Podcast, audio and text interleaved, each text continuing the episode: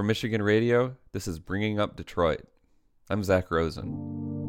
When we talk about immigrant communities in Detroit, the Hmong don't usually come up in that conversation. The ethnic group from Southeast Asia began settling in northeast Detroit's Osborn neighborhood in the years after the Vietnam War. More recently, many of Detroit's Hmong families have left the city for Warren and Sterling Heights, but there are still Hmong families living in Osborn. Let me introduce you to one of them. The other day, Micah Chang Googled her first name. She didn't know what it meant. As a girl's name is of Japanese origin, and the meaning of Micah is beautiful aroma. Oh, it means beautiful. Mika. That's how that's how Hmong people pronounce my name. When she's home, Micah is usually on her laptop. Oh, there's a Genesee Valley Mall that has an anime store.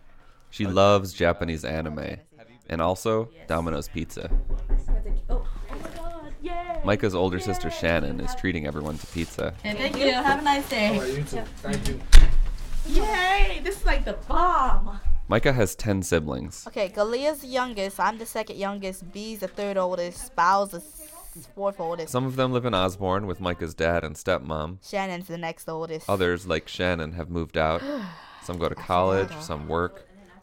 For the kids that are still in the house, they're expected to live by Richard Chang's rules. Starting January 5th, 2015, Richard Chang rules, which is my dad's rules. Micah's reading off a little handmade poster that her dad put up on the living room wall.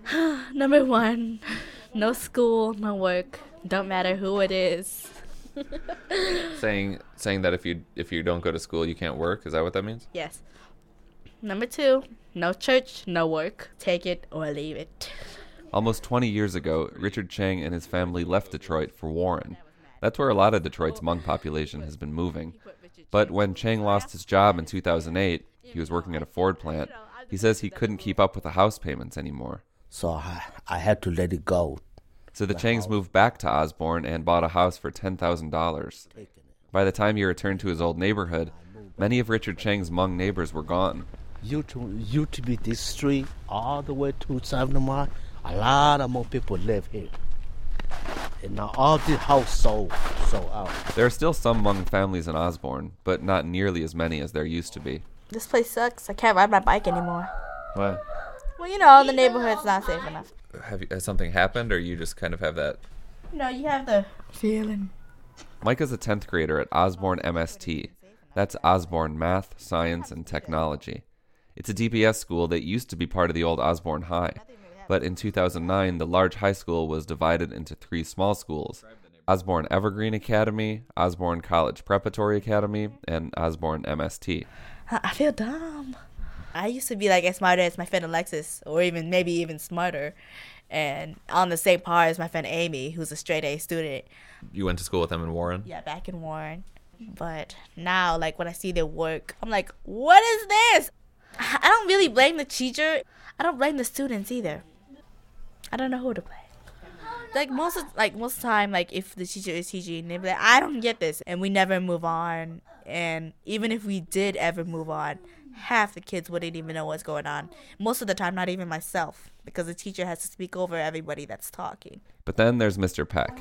He is the best Spanish teacher I've ever had in my life. I learned some. I know more Spanish probably than I do Hmong. Well, like know how to speak it more than I do Hmong. But Micah's thinking about leaving Mr. Peck and MST for Osborn Evergreen next year. She's got the ACTs coming up, and she thinks Evergreen's math teachers are better than the ones at Osborn Math, Science, and Technology. But Micah says what she really wants is to feel like she's getting as good an education as her old friends in Warren are getting. For Michigan Radio, I'm Zak Rosen. I'll be following the Changs all year, along with two other families, the Lumpkins and the Fletchers. To hear all the stories from this series, subscribe to the Bringing Up Detroit podcast at the iTunes Store. Our series is brought to you with support from the Skillman Foundation. Kids Matter Here. Music from today's show comes to us from Omar Ajluni, aka Oja. Hear more of his stuff at salvadoria.com. Thanks for listening.